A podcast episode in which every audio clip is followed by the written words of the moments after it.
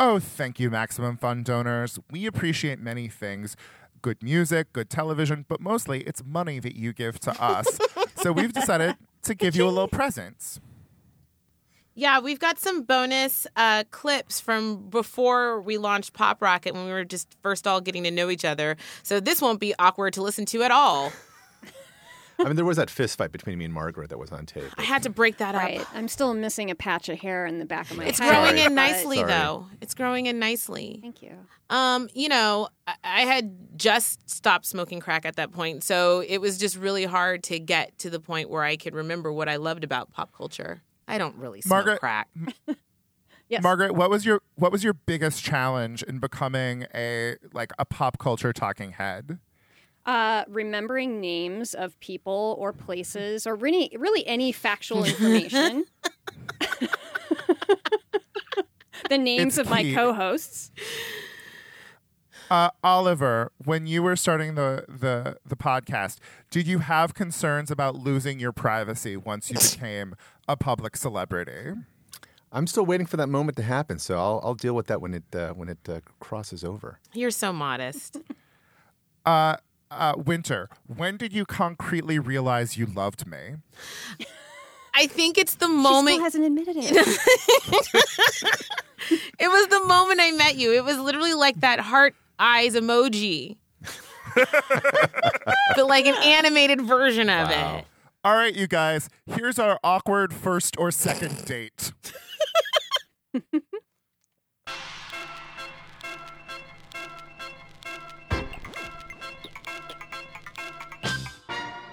Hello, I'm Guy Branum, and welcome to Pop Rocket, a new weekly show picking over the pop culture we all love to love. Max Fun listener Mike Klaus suggested we should call the show Dumb Things Considered. Mike, never stop being awesome. With me to talk about TV, film, music, and anything else entertaining are writer and DJ Oliver Wang. Hooty hoo. Hey there, Oliver. How's it going? Digital strategist Winter Mitchell. Hello. Hello, Winter. and comedian Santina Muha. Hi. Hello there, Santina.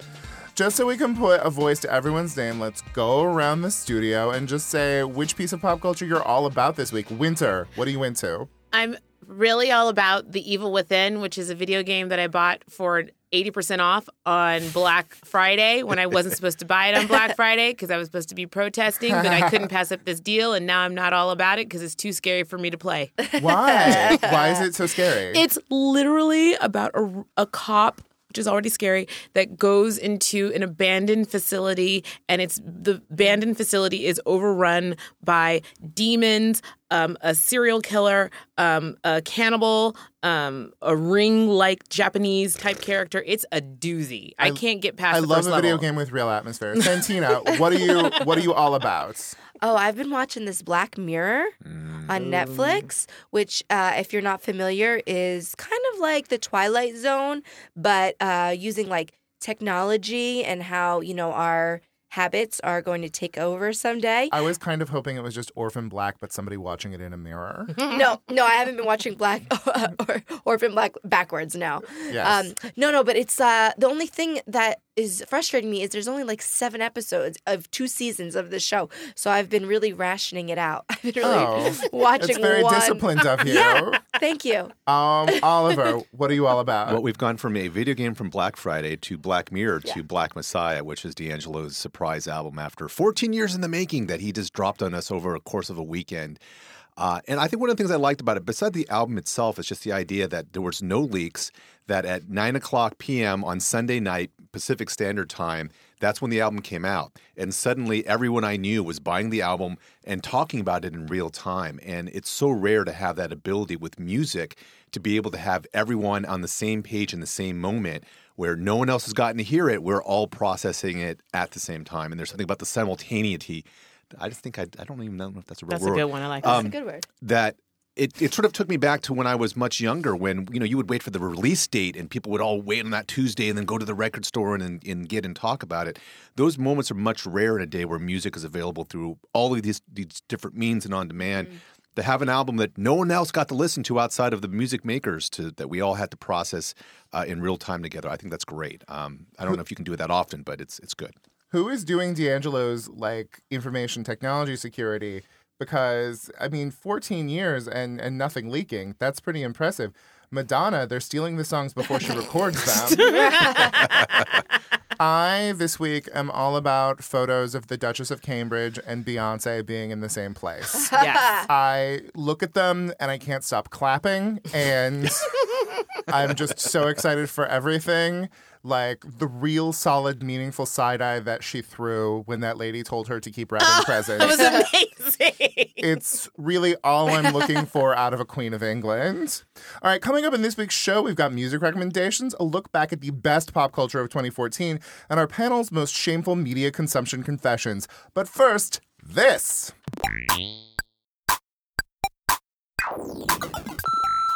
I listen to Bullseye for the moment when Jesse asks an artist an insightful question and the artist goes, oh, huh, and pauses.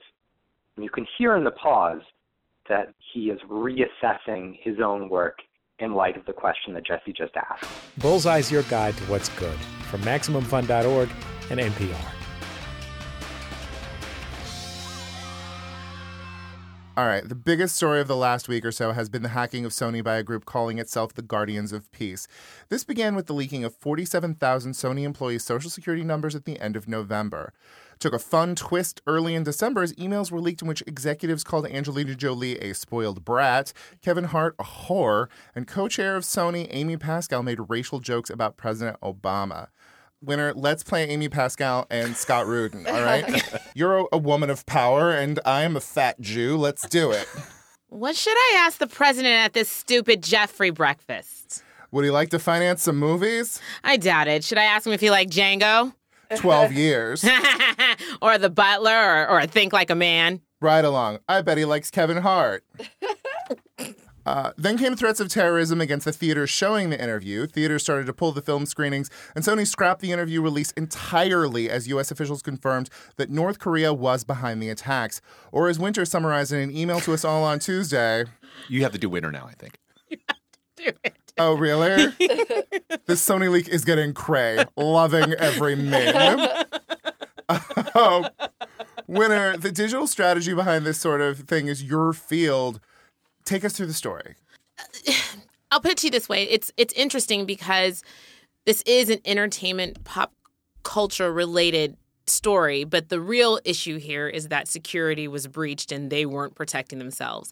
The last place I expect at this point in time to have a really good secure infrastructure is a studio, to be Yeah. honest.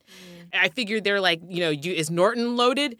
Is the cloud password synced to my AOL account if I lose it? Like, I feel like that's where we're working because the focus at a studio is not to be protective of anything. You let the other guys do it. I'm here to make movies. Because for people at home, when you go on to a studio lot, it's more security than you go through when you get on a plane. True. It- it is everybody keeping track of you constantly because there are celebrities coming through, and studio executives believe that they're the most powerful people on the planet and should not have any inconvenience of any sort. So I also assumed that they would have crazy, crazy information technology protection. Yeah.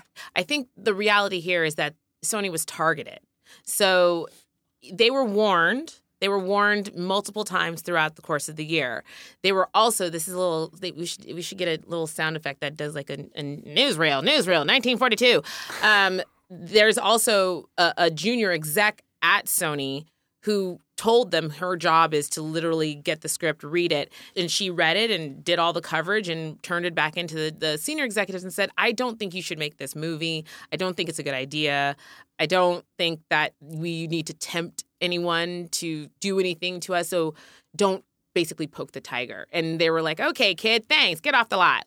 And the fact that Amy Pascal got the email and deleted it when they said, we're about to hack you in three, two, and she was like, click, I need to get to my Pinterest. Like, so that was, those things happen. Like, they responded just like your average person whose computer, you know, goes on the fritz. They didn't respond in force. The uh, like the notion of a country essentially declaring war on a multinational corporation, fascinating. Fascinating. that country being half of Korea and that multinational corporation being Japanese is fascinating. fascinating.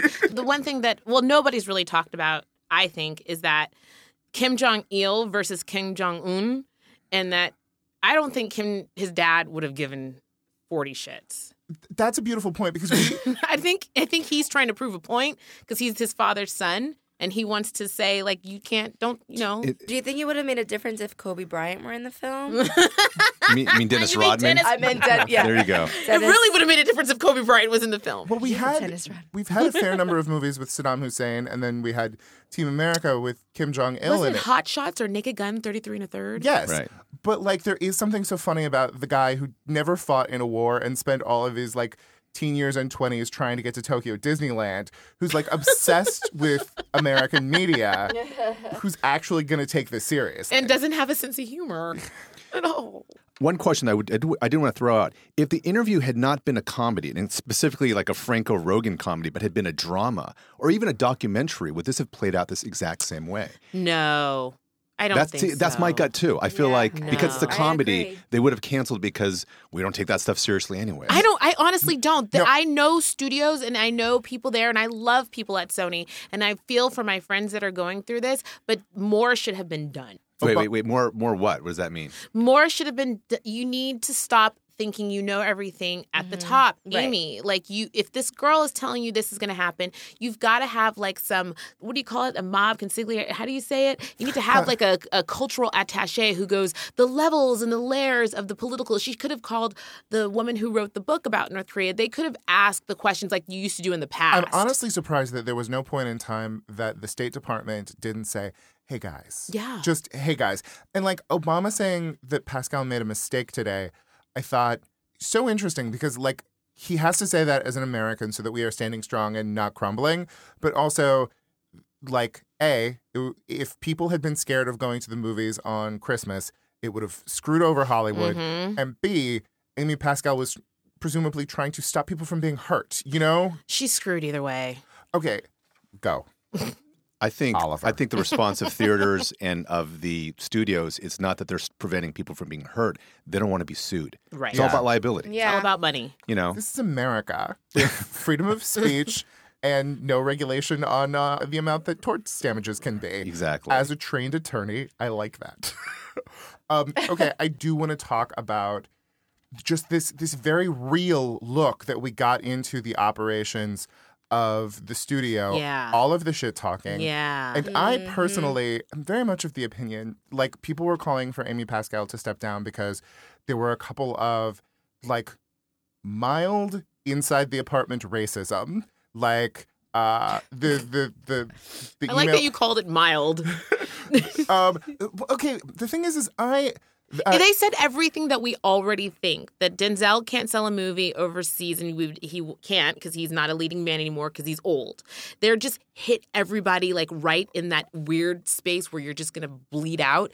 They they they, they just went in on it was everybody. Well, like people people talking smack about Amy Pascal calling. Um, she said that doing TV roles was a fad for movie celebrities, the way that adopting a black baby was three years ago. The thing is, is I think it is very hypocritical of people to call that out and say, "Oh, you're terrible. Oh, you're racist." Yes, she's racist, but a level of racist that I am. You know, a level of racist. That's bold. No, I mean the thing is, is who didn't make a joke three years ago about how every lady celebrity was adopting a baby from Africa?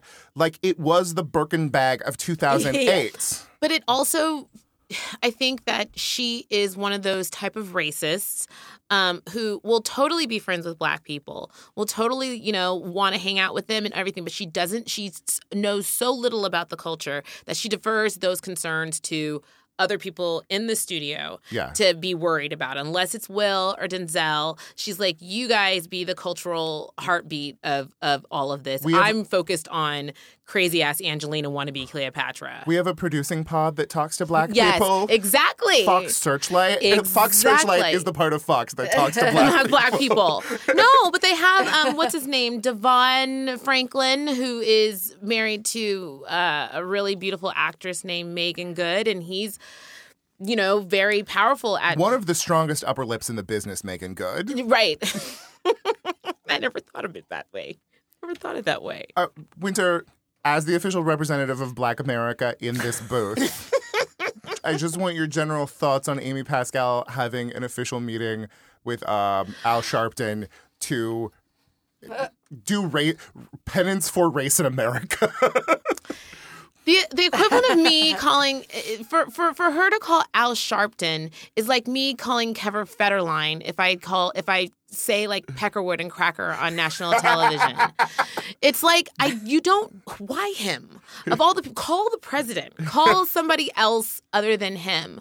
And you know what I I feel bad for you Amy because I actually really looked up to you gr- coming up in in the industry. I really looked up to you, and now that respect is just kind of like it's out it, it kind of all goes out the window when you make cracks like that Santina, what gets you about this story? Well, I wasn't surprised to hear these emails. I, I mean, don't we kind of know, like you're saying, Hollywood execs? I mean, first of all, people of power always think they're hysterical, oh my god yeah. and they're not. They think they're most so of the funny. time, or else they'd be, you know, in another role position, right? Right. As, uh, so, but um. God, what gets me is like their social security numbers and things like mm-hmm. that being released.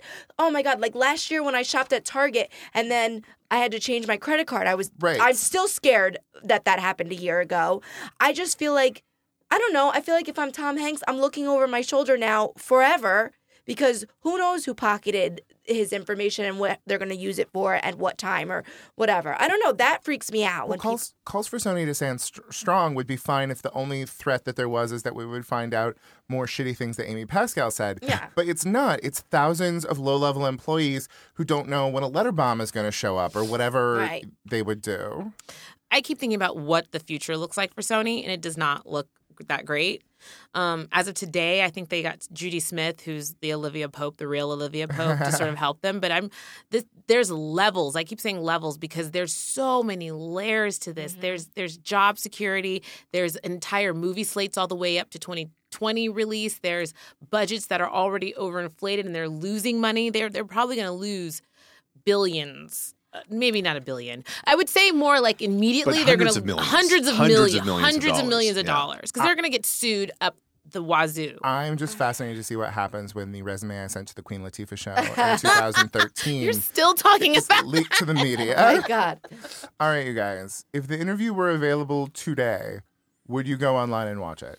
Oliver. Oh God, talk about like your Sophie's choice. Um, I mean, I never thought that the film looked terrible from jump. Just if, if Oh, Sophie's shit. Choice were on Netflix, I would watch it today.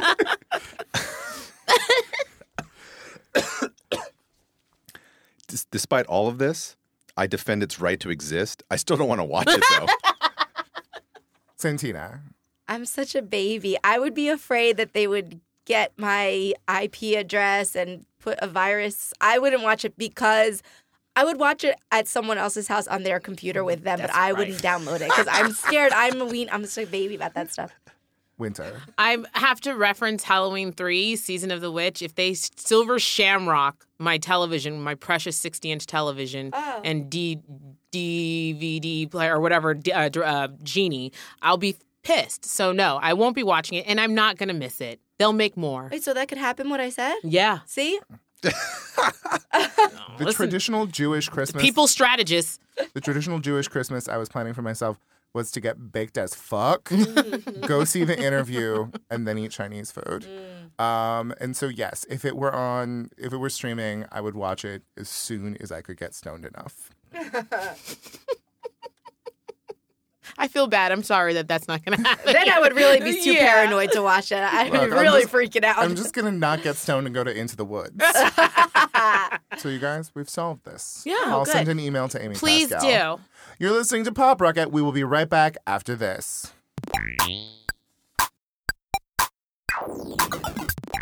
Hey everyone, we're the Flophouse, one of the newest additions to the Maximum Fun podcasting network. I'm Dan McCoy. I'm Stuart Wellington. And I'm Elliott Kalan. What is the Flophouse, you may very well ask? We watch a bad movie and then we talk about it. A bad movie podcast? Isn't that like every fifth podcast on the internet?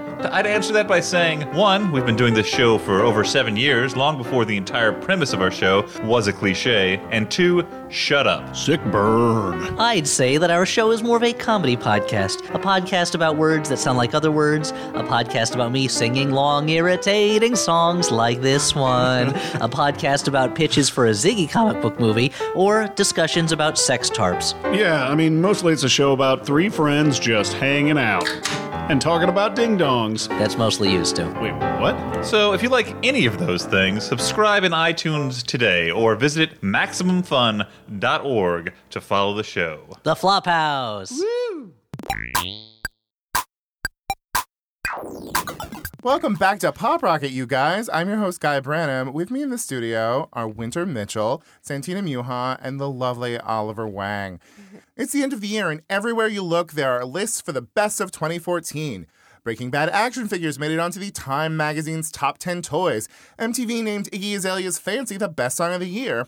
And Rolling Stone bestowed Matthew McConaughey's Psycho Eyes and True Detective as the best TV moment of 2014. So we're putting together our own list. What were your top five pop culture things of 2014? Winter. Well, mine was uh, Lupita winning the Oscar for Best Supporting Actress. That was a huge moment in an otherwise boring ass telecast. Um, Kanye's Bound 2 video because mm-hmm, it was mm-hmm, just mm-hmm. amazing. And I'm just going to be a braggart, so watch your toes for this name drop. But Kanye showed me the video beforehand, and it made. Stop. Stop. And I saw the video, and I remember thinking that was the best thing ever. And then when it came out and everybody hated it, I felt like a weirdo. And then Robin Williams' suicide was the really sad. Honestly, that took the cake for me this year. This year really took a downturn after that. That really hurt me. Um, Pharrell's hat at the Grammys because it was one of those moments you don't have often have moments where you're just like, ugh. And what is what's that? Also, it was a really good reminder that only we can prevent forest fires. and finally, John Travolta calling Idina Menzel uh, Ad- Adele Dazeem. That was good. I watched that like the telecast had two good moments then. See, then two good. Okay, that's right. Two good moments. I'm sorry. Like Broadway stars getting shit on more doesn't make me happy. They have so little. They have so They little. put her in Enchanted and didn't let her sing. It's the way he said it. It said it like Danny Zuko. You did beautiful, Adele Dazeem. Like, it's like his batteries went out. Amazing. All right, Santina.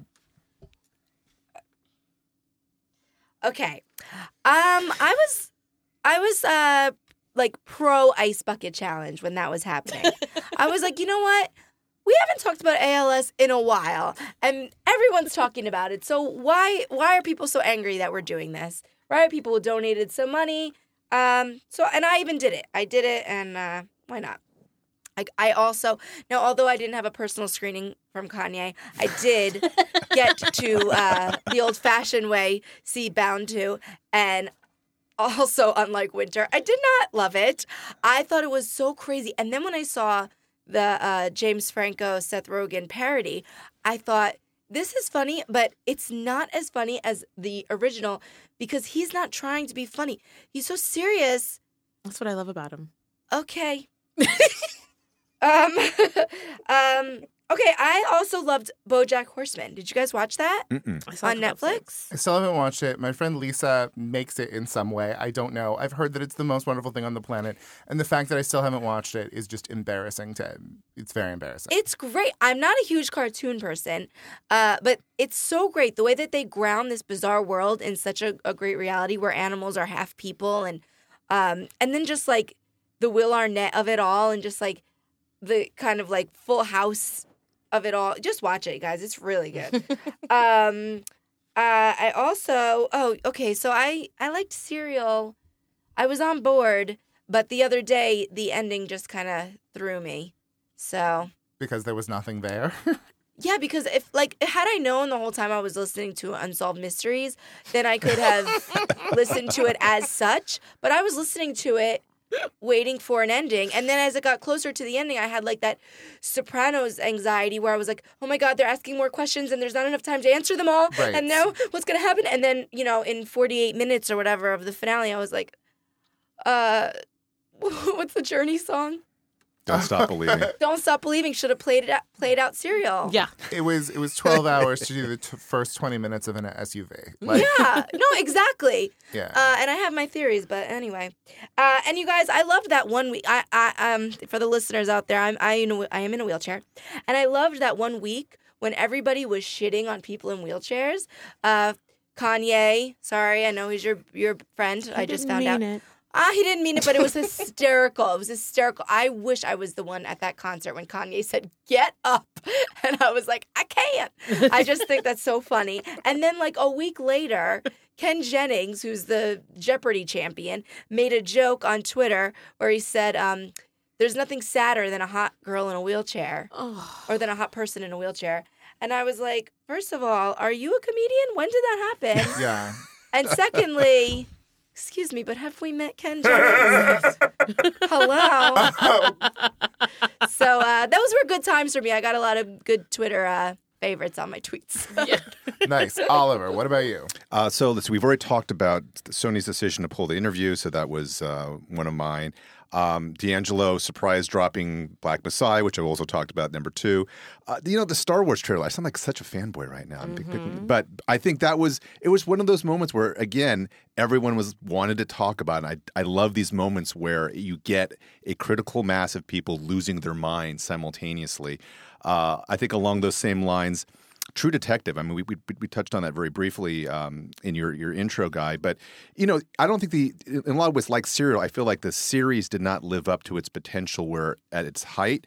But the fact that within, I mean, how many episodes was that thing? Six episodes, eight tops, and by the time it was maybe episode three or four, everyone seemed locked in on something that no one had any idea of what it was going to be like going into it. Um, and then uh, number five would just be all all Bey everything. I mean, Beyonce beginning with her surprise dropped album from December of 2013 through the tour with her and Jay to her showing up, you know, with with the, the future Queen of England. You know, you know, Don't we are- forget the elevator. Yeah, Right, in that the you just reminded me. That was one of Right. mine. We are all a billion dollars in an elevator was like a moment I will never forget. Right. we are li- we are all living in Bey's world, and it's it's nice here. It's really nice here. It's very choreographed and manicured. It's Yes. been good for me. It's Yeah. been good for me. Um, I like Blackish meant a lot to me. I was very excited that we have a sitcom again. A sitcom that's job is to be funny and not explore a woman's battle against cancer. Like we've been calling a lot of things sitcoms, and this is a f- like I really honestly believed that like we had a black family sitcom that was going to lead us back into a world of having funny sitcoms. Yeah. Uh, and then uh, Captain Sweater's history came forward, and we were no longer to look back at able to look back at It's true. 1983 as a good time. Um, number two is a candle review by a woman named Az for Angela on YouTube that was from like last Christmas or two Christmases ago. And it's just a woman melting down. She does candle reviews, and it's a woman melting down What? about um, not being able to get these candles at Bath and Body Works that she needed and the bitches she was dealing with. Yes. And like the gay internet so emphatically demanded that I watch it. And I was like, I don't need to watch another woman meltdown on like her YouTube channel. And it was so intense and wonderful that I just went into this hole of watching this woman's candle reviews and like seeing her life like slowly unravel before me, her fostering of guinea pigs. And it was just I I understood YouTube fame for the first time. Like I really I, So when you say she she was melting down, you don't mean she was melting candles No. because that's what I was picturing. That's what I was picking- for the first picturing. forty five seconds of this. No, she was she was going crazy because she oh. attempted to Oh. get uh, three wick versions of the frosted gingerbread Sure. and Sure. uh, winter candy apple candles. Oh, she was. That was the. That was the. and Yeah, I That was the apex of the they, whole issue. They only had the one wick. They only had the one wick uh, eight ounce candles, and it destroyed her life. yeah. Okay. Um, and it was beautiful. It like it it opened up like just go into an AZ for Angela hole. You will learn so much about this woman. Um, like us reshuffling all of our late night hosts and having them all come out to be white guys who are heterosexual again. I liked because it led to a conversation. We've had a lot of like good big conversations this year. Mm-hmm. I don't know that we've gotten anything out of it, but you know, I, I think we all had to realize like some British guy you've never heard of is getting the Late Late Show, and Sarah Silverman's in an apartment in West Hollywood. Like, you mm, know, and They all have black band leaders, though. yeah. I mean, we That's my Well, saving at least salve. there's- That's my at least salve. there's that. There's Oh, that. so- and big hair. I, I did really I liked that we were sort of having a bigger conversation about how easy it is to ignore women and like people of color and homosexuals like myself in the comedy world. Um, Taylor Swift's bat mitzvah meant a lot to me. Like. Taylor Swift, like when Kanye grabbed the MTV like video award out of her hand or the mm. microphone out of her hand, I was like, that child is a tool of somebody else's. She has nothing within her. I will never love her the way I love Beyonce because I always know that Beyonce is awesome. Right. And like, Shake It Off is a great song Yeah, great songwriting. and it is just reclaiming her own story and defining it in a way you can dance to. And Ariana Grande's piano uh, song "Piano," which is something of a very similar nature, also really really good, and you should check it out. Um, and then finally, Comedy Central remembering that women are human beings um, meant a lot to me this year. Amy Schumer show is killing it. Broad City I didn't watch until this year, and that's exactly what a sitcom should be. And then there are a couple good shows, including what I wrote for, uh, that are coming out this year, Yay. and it's exciting. I have to add one because I forgot to Yes. add. Okay. Um, Teresa and Joe Giudice from The Real Housewives of New Jersey, guys. This Reality getting real is so awesome. it's so it's so hard for me to watch that because I love them, and but it's also very easy for me to watch it because it's so fun to watch. But um, oh god, I didn't want I don't want them to go to jail, and they are. N- I, I it's Like I, 10 days. I think it's a magical. No, ten days, fifteen months for Teresa, and three and no, a no, half no, but in 10 days, she's oh, going I thought in. You said she was going for ten days, and Look she's how making these defensive I am. last 10 I days flipped count. the table. She's putting I'm- YouTube videos Oh, up poor and Teresa. she's she's gonna, and that she's going to the Orange is the New Black prison is Oh, is like, she? Yes, it's just like too, it's too good for me. It's too many things happening. Some, it's too many things. somebody wanted a guest starring spot on a Netflix show There you a little too hard. There But you can go. they in season three please add like a Teresa Giudice character?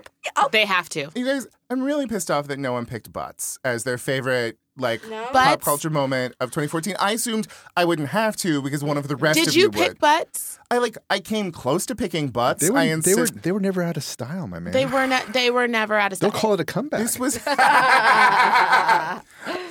But I'm going. Psh. You're listening to Pop Rocket. We will be right back after this with more one-liners from Oliver Wang. I want to talk more about butts. Let's talk more about butts.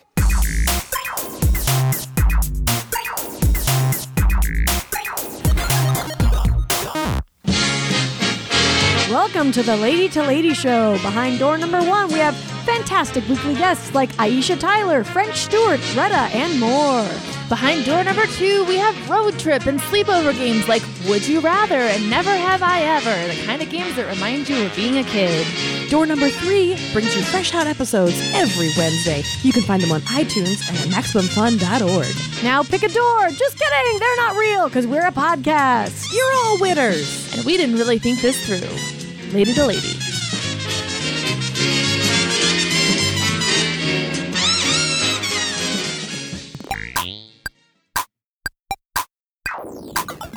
All right, welcome back to Pop Rocket. I'm your host, Guy Branum. With me in studio are Santina Muha, Oliver Wang, and Winter Mitchell.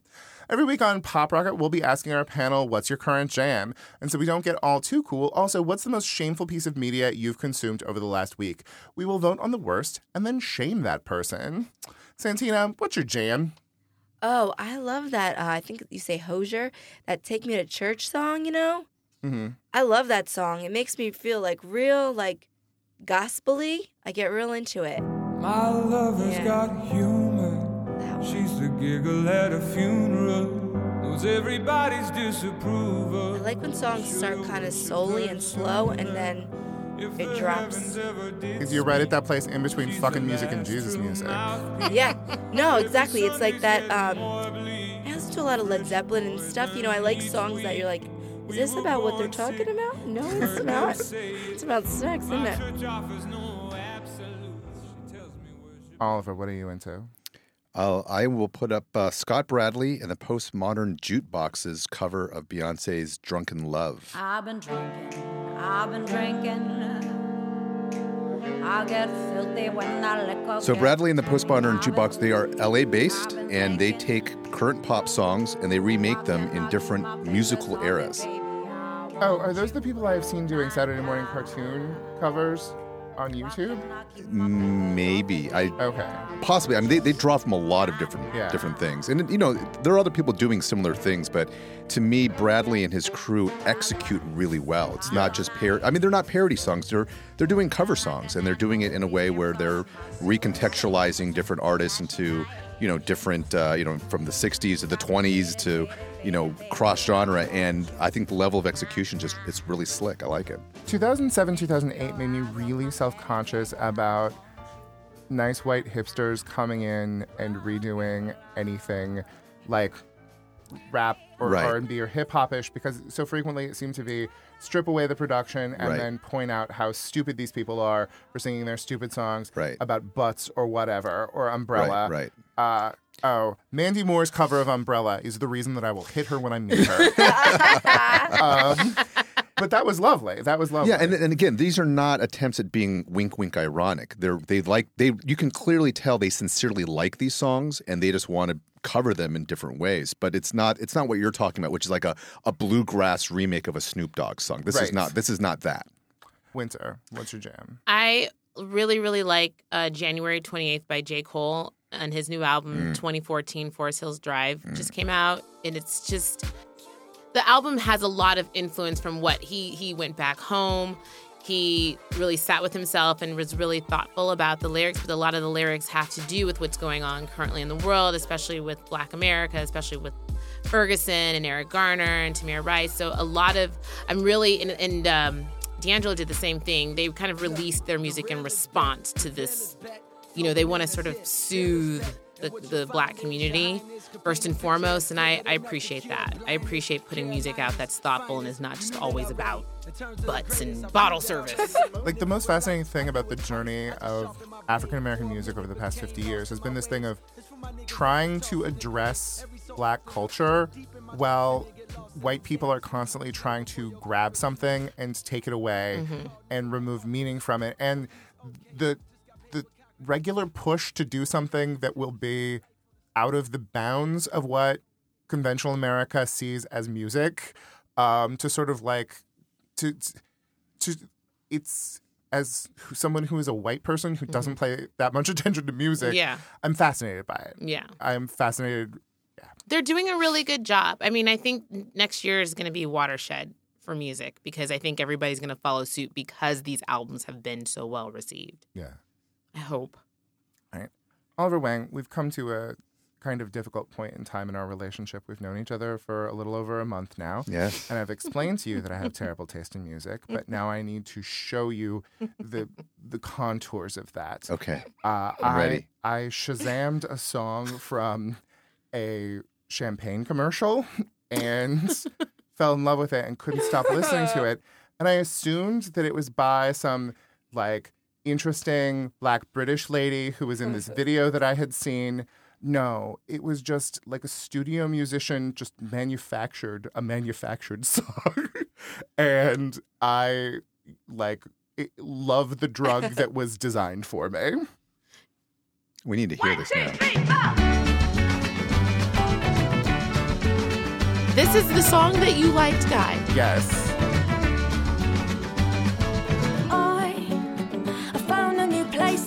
I'm pretty sure this is charting on KCRW as we speak. Yes, that's actually true. it's terrible. It is it is background music for like a travel commercial. Like, it is, hey, here's a good time. Nothing could be worse than some of the songs that Coke commissions just to sell Coke. Oh yeah. I mean, those just from a songwriting point of view, just terrible. This, I mean, I'm not listening that closely to the lyrics, but unless it's specifically about champagne or whatever it is they're hawking, Yes. like this sounds passable. But the Coke song can, cannot be confused for anything but a Coke song, Right. And they're terrible. And they're terrible. I would like to say that the song that Pepsi commissioned from the Spice Girls, um, Generation Next, um, was amazing. Oh, and so Move was the Britney move over. Spears Yes. Pepsi And the Britney song. one. What, what was it? My heart won't skip mm-mm, a beat. I oh, I never look before I leap. And then She knows the whole song. I know the whole dance, guys. Guys, Britney. it's my thing. Okay. All right. Most shameful, most shameful pop culture um, uh, consumed over the course of the week. Uh, my shameful admission to all of you, second shameful admission, I still watch Survivor. Um, 15 years, 25 seasons in. I watch the show because it never stops being good, never stops being horrible and manipulative. And this year, it was just like one of those magnificent years that, like, a nice heterosexual, white, strapping, attractive couple really thought that they were in charge. Uh, and then out of nowhere, an Indian girl with spunk and the ability to lie to people came out of nowhere and stabbed them, everyone in the back. It was a bloodbath, and no one could deny that Natalie was the best. And I should be deeply ashamed of it, but it made my Wednesday magical.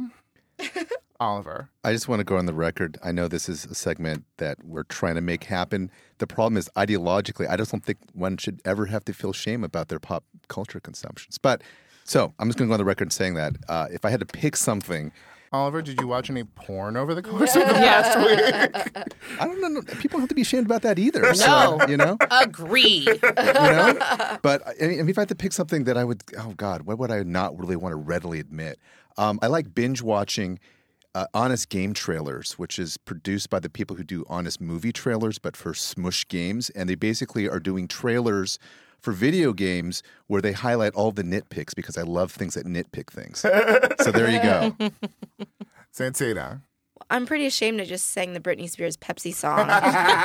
but besides that, no. Uh, okay. Um, a Very Brady Christmas is on Netflix. It's no. It's It is. Uh, uh, no, it's on. It's on demand. It's on demand. It's so bad, and I love it so much. It's just you have to drink wine while you watch it because of all the cheese. I, I watched Love Actually this week. Oh, that I've watched three times this week. I am always so ashamed of watching Love Actually. No, Actually. 'cause don't- don't a be ashamed. Terrible, terrible move. Don't ever be ashamed. I've literally watched it three times since Thanksgiving, and it's like a long ass movie. So, I, yeah. I love when the Christmas season just opens you up to be able to consume the things you think are terrible. I know. Oliver, let's just go back for a moment. Yeah. What is your favorite Christmas movie? I think I have one. I just can't remember what it is. I have to, I'm sort of running through my head as, as to what might qualify as that. I'm sorry, I'm, I'm blowing this. I, I can't think of anything off the top of my Scrooge? head. Die Hard? Oh. Home Alone. Oh, I would I would definitely vote for Die Hard. I forgot that was a Christmas movie. Yeah. Oh, that's the, Yeah. the cop out. because it's so it's so no, but it's so well crafted that it just totally holds up on rewatch in a way that you know none of the Die Hard sequels do. But that was just such a well made Mm-hmm. film. I miss a nice German villain. Winter. Yes. uh, what's your most embarrassing piece of pop culture? Well, I'm on a budget because I'm just started working for myself now in the last four months. So I am always looking for ways to do things without having to do them the traditional way. So I've been looking at how to do bikini waxes at home. And the videos are frighteningly aggressive and oh, and and very cre- I found one that was creepy as all get out. I'm happy to link to it, but I've determined that this is something that I actually need to have a professional do. Sometimes you just have to establish Yeah, boundaries yes. and say that I'm worth it. But watching the videos, I am fascinated. I didn't know about the world of girls putting on makeup videos. Oh, and yeah. then oh. you watch one and they're kind of amazing. yeah, they're kind of amazing, and I actually think it's funny that you bring it up. There, those girls, it's it's much different than getting a bikini wax, but I, I I have to salute these girls who go through the effort. They really, they really love makeup. Do you think this has actually improved the quality of makeup application? No. No. Oh, so something's something's gone wrong then. But as the resident black in the in the room, it has. I really am happy that young black girls are able to look at somebody who looks like them because growing up, mm-hmm. all I had was Kate Moss, mm. Well, yeah, and also you're dealing with a world where Naomi Campbell. ninety percent, if not more, of the products aren't for you, and you're having to sort of like But now they are because the, the the the industry has demanded it because of these girls. So I actually kind of, when I'm done looking at the bikini waxing videos, the Brazilian waxing, I, I I go and look at those a little bit. like. Do you think anyone should be doing their own Brazilian wax? Not the way these people are doing it. Oh. Mm. Not the way these people are doing it. I've never had one. Well, so first of all, I, if I were doing it at home, I certainly wouldn't be sharing the experience on YouTube. No, it's myself. interesting the way these girls are so good at it. And then one guy was doing it in the basement, and I was like, that is not the environment for Ay, ay, application. ay. All right, you guys. With that mental image in mind, you've been listening to Pop Rocket, hosted by me, Guy Branum, with Winter Mitchell, Santina Muha, and Oliver Wang. Max Fun listener Jason Clam suggested the name of our show. Jason, we love you, and we will always love you. Our theme music is by Ozzy Mizo. Thanks to him for letting us use it, and thanks to Colin, our producer, for telling me how to pronounce it. We're a production of MaximumFun.org, and our producer is Colin Anderson, who is adorable. Hello, Max Fun donors. This is uh, Colin Anderson, producer of Pop Rocket. I hope you enjoyed that, that pilot episode that we've put in your donor feed. Margaret Wappler was away doing journalism the day we recorded that pilot. Part of the reason that we really value uh, your support and we need your donations is that all of the Pop Rocket team uh, work as freelance journalists and writers and stuff. And so every hour they spend taping with us is an hour that they're not uh, earning money at the moment. So uh, if you're an existing donor and you're enjoying Pop Rocket, uh, please consider adding Pop Rocket to your donation uh, selection.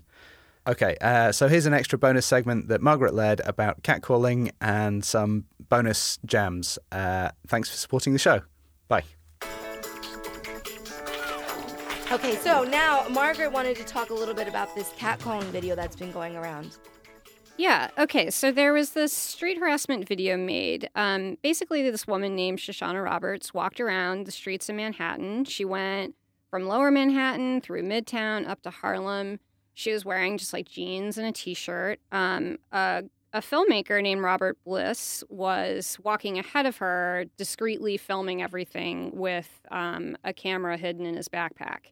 And what came out in this video is that you know she endured more than 100 cat calls in the 10 hours that she was out um, and you see it condensed in this video it's only a couple minutes long um, but there's been some interesting controversy that's been stirred up from this video because um, many people noticed hey like there's only maybe a couple of white guys in this video mostly it's black and latino people harassing her um, and the filmmaker responded by saying well you know most of the white people that were harassing her, we couldn't catch it for one reason or another. Like the street sounds got in the way, or, or like visually, we couldn't get them on the camera.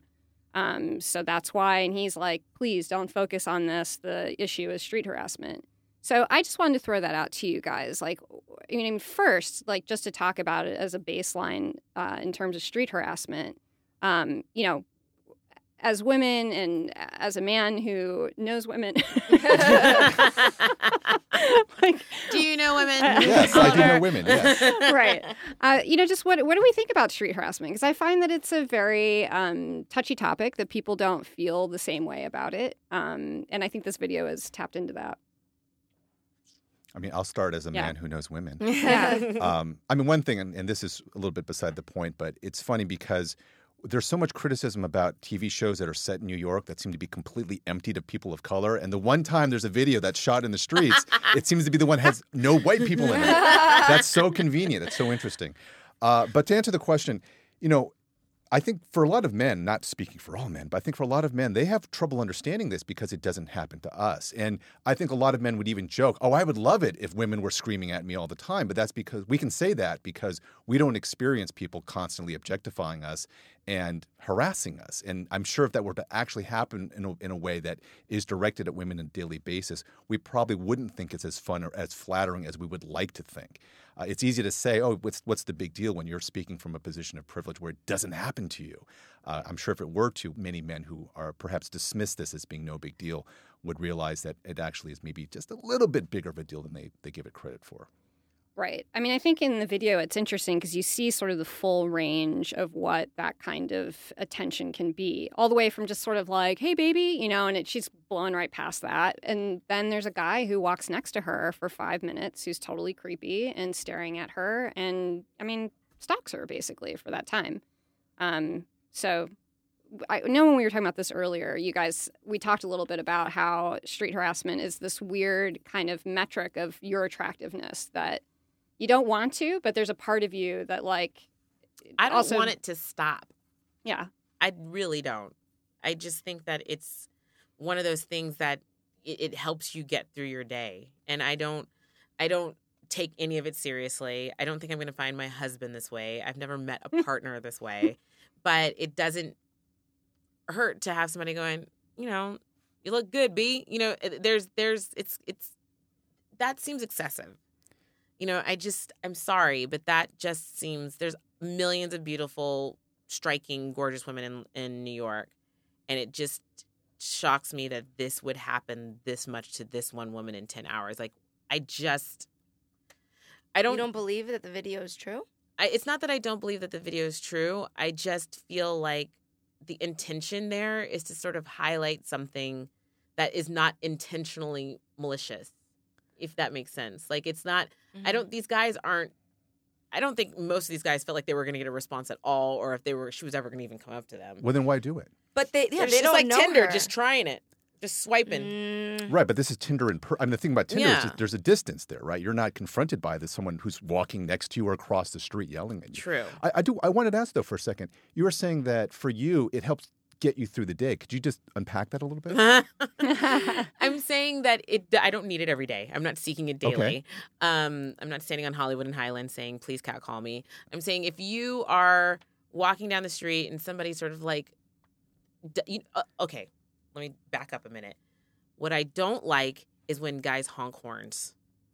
And then they just because they see your butt and they want you to turn you. around. Yes, it's Yeah. rude and it's gross. And then there's excuse me, excuse me, excuse me, which is I get all the time.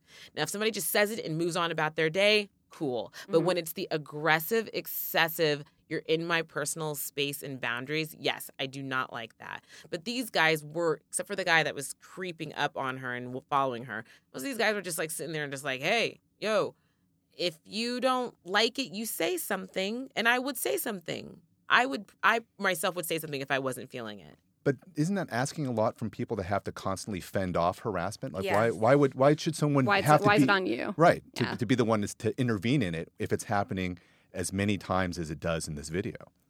because then you become if you don't i think stand up for yourself you end up being the kind of person who just starts not going certain places or not en- engaging with certain people or not exposing yourself to certain things because you don't want to deal with that with the onslaught of that you're limiting your world and your your your vision and your ability to your your your freedom to roam because you're constantly worried about this one thing But it's this not fair to people who aren't outgoing that now they can't go places because they're afraid. I mean, I, I have no problem. I'll say thank you or mm-hmm or no or whatever. You know, I'll just shout it. Um, but like I'll do that, but I'm not shy. I don't. I I would feel bad for a girl who's kind of shy, but maybe she's wearing a nice summer dress and she's walking down the street and she's getting catcalled, and now she's like, oh no, uh, you know, I don't want to walk around anymore in this sec- sec- sec- section of town. Maybe that's the only section of town that has a TJ Maxx, and she Right. wants to go in that section of town or whatever. You know, so it's not fair. I personally, I know what you mean. Like when I was younger, I used to get a lot out of it. I used to feel like, oh, I must look good today or something. But now I, I don't like it anymore. I love now when people come up to me and they're like, I saw your show. You're so funny. Or I saw, you know, I saw this. When someone says something like that, I'm like, I'm doing something right. Not when they're like, yo, you're too pretty to be in a wheelchair. I'm like, oh, Because they're chill. engaging oh you my for God, who you are. somebody they, said they that know to who you? are. All the time. I've heard that my whole entire life. That is the most ridiculous thing I've ever heard. Wow, I've Yeah. heard it a lot, and it's really it's a backhanded compliment. You know, they think I don't want to give these guys any credit. That if if you tell me, oh, they think they're complimenting you, it's like then they're not thinking for one second. They don't often even consider you as like a human being who Right. might turn around and respond. Right, Yeah. I mean, exactly. for a while, I would do this thing where if I got catcalled, I would stop and I'd turn around and I'd look the guy in the eye and I'd be like, "Hi, did you have something to say to me?" And they would just They be like, shook. "Oh, oh yeah." I mean, it'd be totally like, "Oh my God, she spoke." I mean, it is this thing about like the male gaze, right? Like the male gaze just gets to just look at you, and if you turn around and burn them right back with your eyes, they're like, "Oh, oh, oh, she's real." Yeah. you know and that, i think that's like part of it is that you know when you were saying that like they're not really even thinking about you they're thinking about machismo and Yeah. like this this sort of like call out into the like the wild of being like hey baby and like Yeah. exercising some sort of like male sexuality Yeah. and then when you bounce it back they're just like oh wait wait wait there's that part of it Deflate. And sure, there's nice men out there that are just trying to be nice and friendly, but I think there's a tone. You can tell the You difference. can You can tell the I difference. Think, yeah most of the time. yeah And some guys are just really good at having that nice tone, like Jeffrey Dahmer. oh wow. Is that is that the one? No, Wow. no, not Jeffrey We just Dahmer. went there. We just went there. Wow, Okay. that I, was I don't dark. think he catcalled No, who's the one that was hot? Oh, oh, oh, oh Ted Bundy. Ted Bundy. Some guys, you might think they're being nice and they're not. So watch it. Ted Bundy's mo wasn't even catcalling. He was pulling something way more. Yeah, it was way more deep. Insidious. Or, insidious. or like um, Silence of the Lambs. You know, like you, you, you got to watch out. You can't help a guy carry a truck into a, I mean, a couch into couch a truck. into a you van. guys. Yeah, that's I mean, literally, that's the you help helped it. takeaway from the. Don't do Yeah, it. You Don't. never, never move furniture. couches. I've seen this before. I'm not taking that Yeah. couch in there. I'm not doing that. Well, wait. What about the racial aspect of this? Do you think that Mm. they should have uh, filmed another day where they got some more white people, or or what? Do you I feel want to like see the white guy cut. I want to see that edit. I want to see how Yeah. much they edited out. If they really, I want to see the uncut version of that because it does seem very odd. Especially again, New York. I think most people's impression of New York is that it's a really white city. I mean, demographically, it is a very white city because all the people of color had to move out. So how is it that you managed to film this in New York City and somehow it's all black and brown men? That seems very curious to me. But this is okay. My experience has been that most cat calls I get are from men of color. So, I mean, and I've dated all across the map, and it was never when a white guy approaches me, it's like always like on some down low, like nerd stuff, like, hey, I, I kind of like you and you like me. But with black guys, like, yo, I want to, like, you know, come on, let's talk, let's go hang out, let's have dinner, let's do. So I feel like just by nature, men of color are like a little bit more effusive.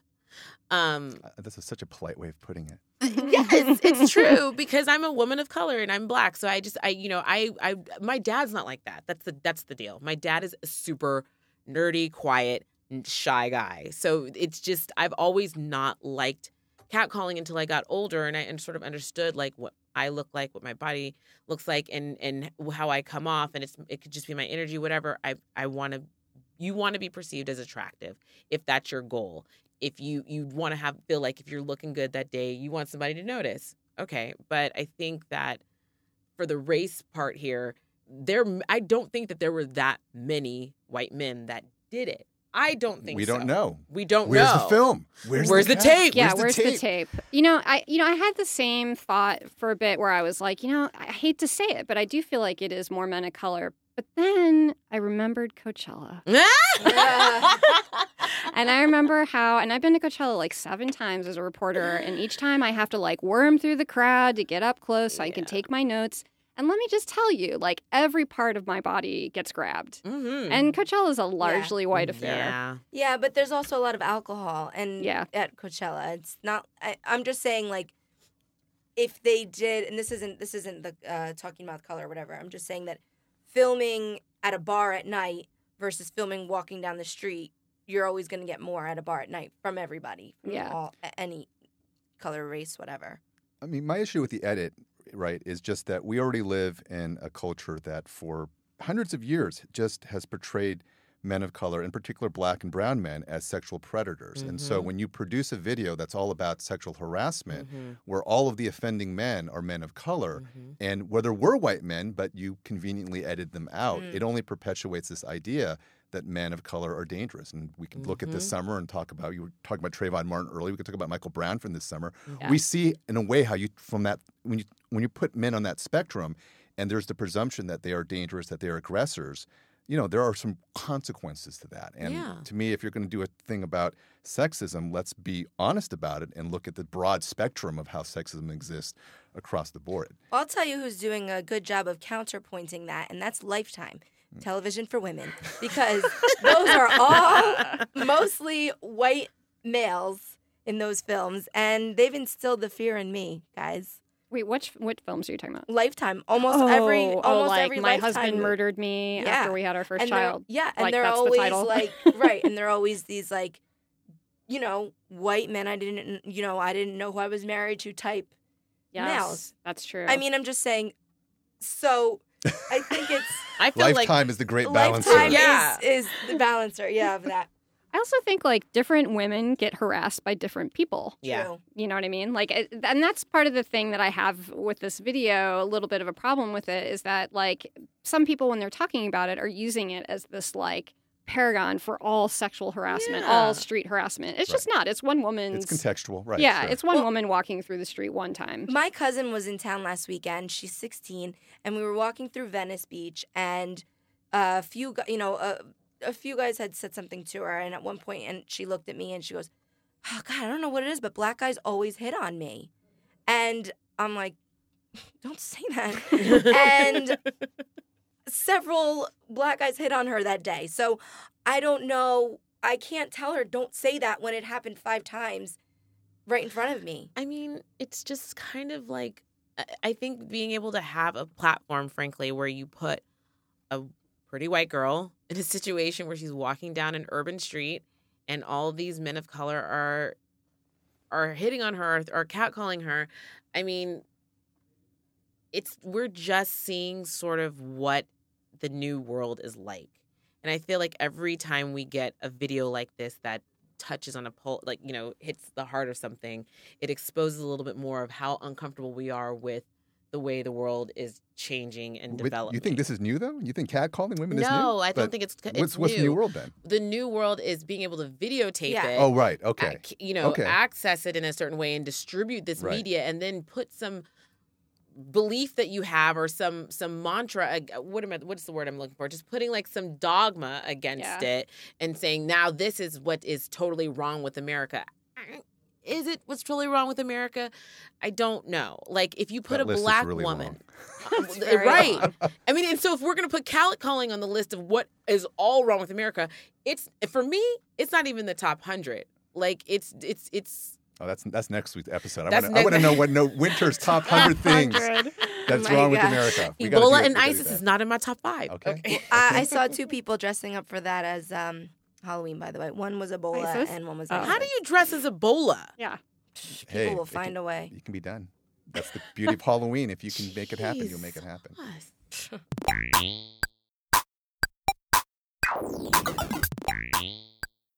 Well, speaking of CeeLo, let's move on to our next topic. Guys, he may be a creep, but he is a musician. Okay, so I want to know. I want to know what is everybody's current jam. Let's go around. I want to know. Um, well, it's a tie between T Swift and T Pain. Oh, Oh, I, s- I see collabo right there. Oh yeah, yeah. right, mashup. Yeah. So, I mean, Taylor Swift has got her new album out in 1989. It horrifies me that she was born that late, but that's just the truth of it. And I, I have to say, it's exciting to see her like break out of this like this country thing that sh I know it's her roots, but she was sh- she was shaking it off, and she's got this song now, "Shake It Off." And I have to say, the exuberance of it um, the kind of freedom that seems to be involved for her as a musician to just like totally cast off that and just go into the full on pop language is, ex- is ex- it's exciting to watch.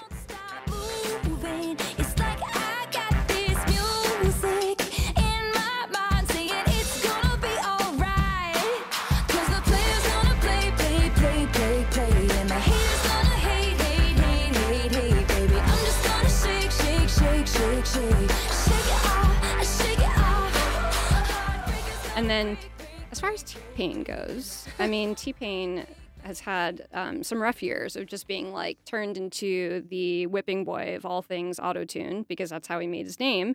Um, but he did this amazing Tiny Desk concert for NPR, and it's a pretty profound watch because he's a good singer and a great musician, and he just pulls it together in this way where he's not relying on any of the usual tricks of his music, and it was very thrilling to watch.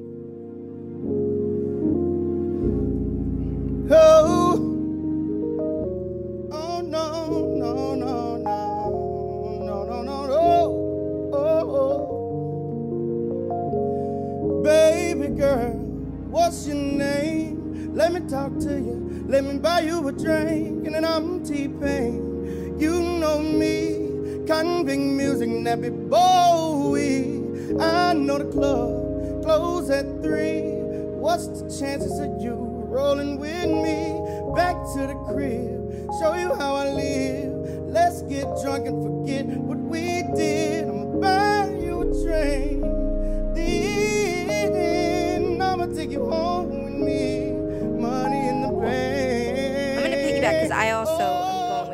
Swift. I love that song. You know, it's, she's one of those artists that maybe you try not to like because you're like, I'm gonna be too old for this. Yeah. And then you hear the song and you're like, Nope, I like it. I like it. I'm moving my hips. I'm moving my neck, and um, sh I you know I just love how honest she is. I love how she's not afraid to write a song about someone and go on a talk show and say, "Oh, that song, that's about him because Yeah. he did this." I think it's nice. It's refreshing, and I think you know for young girls, kind of power, girl power-ish. You know, in a in a post Spice Girl world. Yeah. We still need that. I agree. I mean, I think there's something about her that I agree that, like, when I first heard about the record and, like, you know, started listening to some of the songs, I was kind of expecting, I, I was in cynical mode about it. Like, yeah, sure, Taylor Swift. Mhm. But it's it surprised me.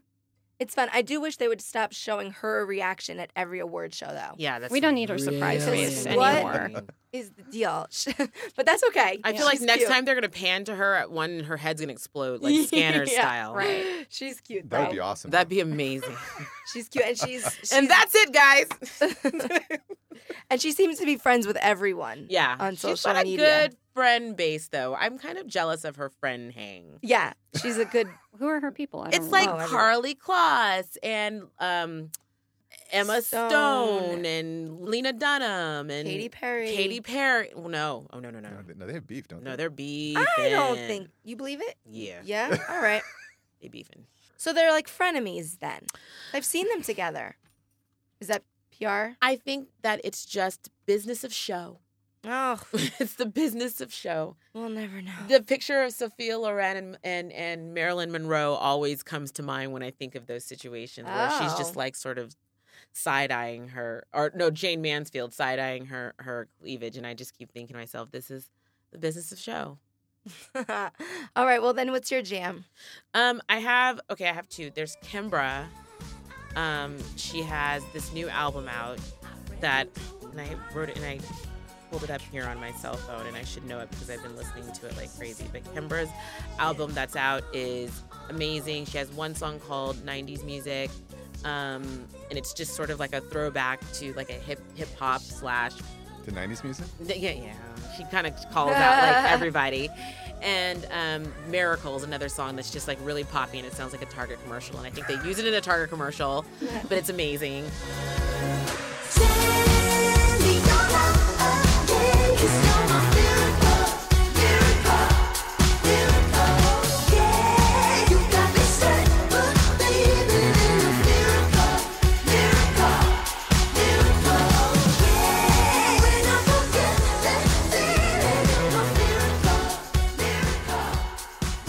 FK Twigs. And I'm obsessed. I don't know Have that. you seen that video, girl? Yes, watched it three times yesterday. Gosh. What's going on there? It's it's it's, I'm all for it because she's like totally like performance art, like London, New York street girl, but like, and then she's dating Rob Pattinson, and I actually think that mm. thank you Rob Pattinson for like dating her because yay, it shows that you're so amazingly diverse. Because I feel like this is a totally different topic, but this is like if you know if you're a very popular movie screen hottie and you're going and dating this girl who's super counterculture. That's like, you know. So yes, but she also has um, a really hauntingly beautiful voice and it's really calming to hear her. You don't stand a chance. Stop acting like you can. The camera's on you.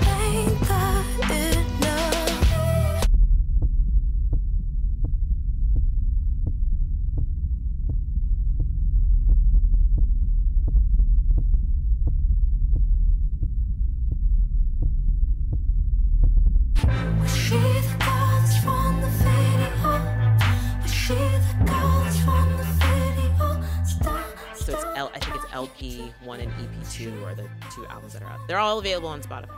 Yeah, I mean, her dancing in the videos is just tremendous. I mean, it's Mhm. very weird and very off kilter. Yeah. And I mean, that you have to see the video for Video Girl.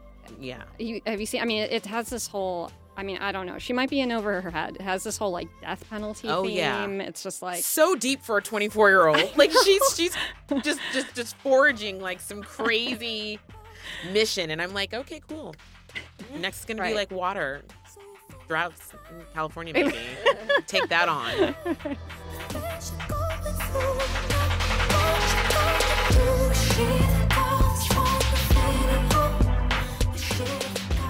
Oh, and what, what, what, how, do you know what they're talking about? Oliver? I haven't seen Actually, I this. don't know FT, FK, FK Twigs. I don't- FKA Twig. FK Twigs. Okay, I'm gonna have to put that on my list.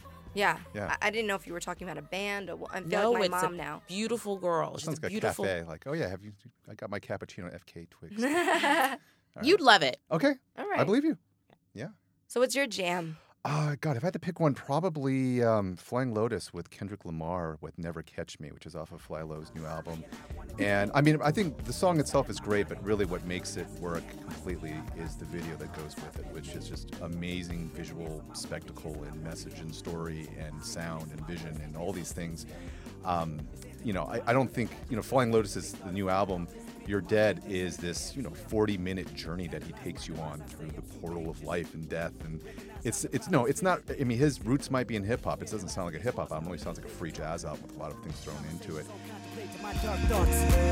Looking down on my soul now. Tell me I'm in control now. Tell me I can live long and I can live wrong and I can live right and I can sing song and I can unite with you that I love, you that I like. Look at my life and tell me I fight. It's that final destination. It's that fancy information. It's that fancy inspiration. It's that crack the installation. It's that quantum jumping, that fist pumping, that bomb detonation. Please don't bomb my nation. And bomb me flew waiting. I got my control when I'm here. You gon' hate me when I'm gone. Ain't no blood pumping, no fear. I got hope inside of my bone. It's that life beyond your own life. This ain't physical for mankind. This that out of body experience. No coincidence. You been. Bitch, you're dead. Never Catch Me is maybe arguably the most conventional song within the, the broad suite of things in there, just because it has Kendrick Lamar on there. But um, it just everything about it works sonically, and like I said, if you watch the video, it syncs up visually and orally with it uh, perfectly. So I'm really, really digging that.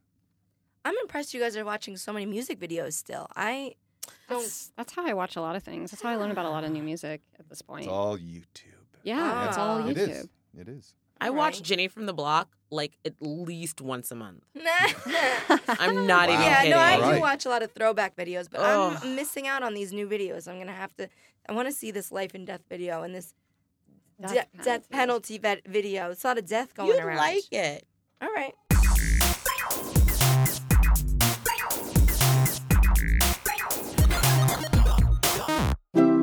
MaximumFun.org. Comedy and culture. Artist owned. Listener supported.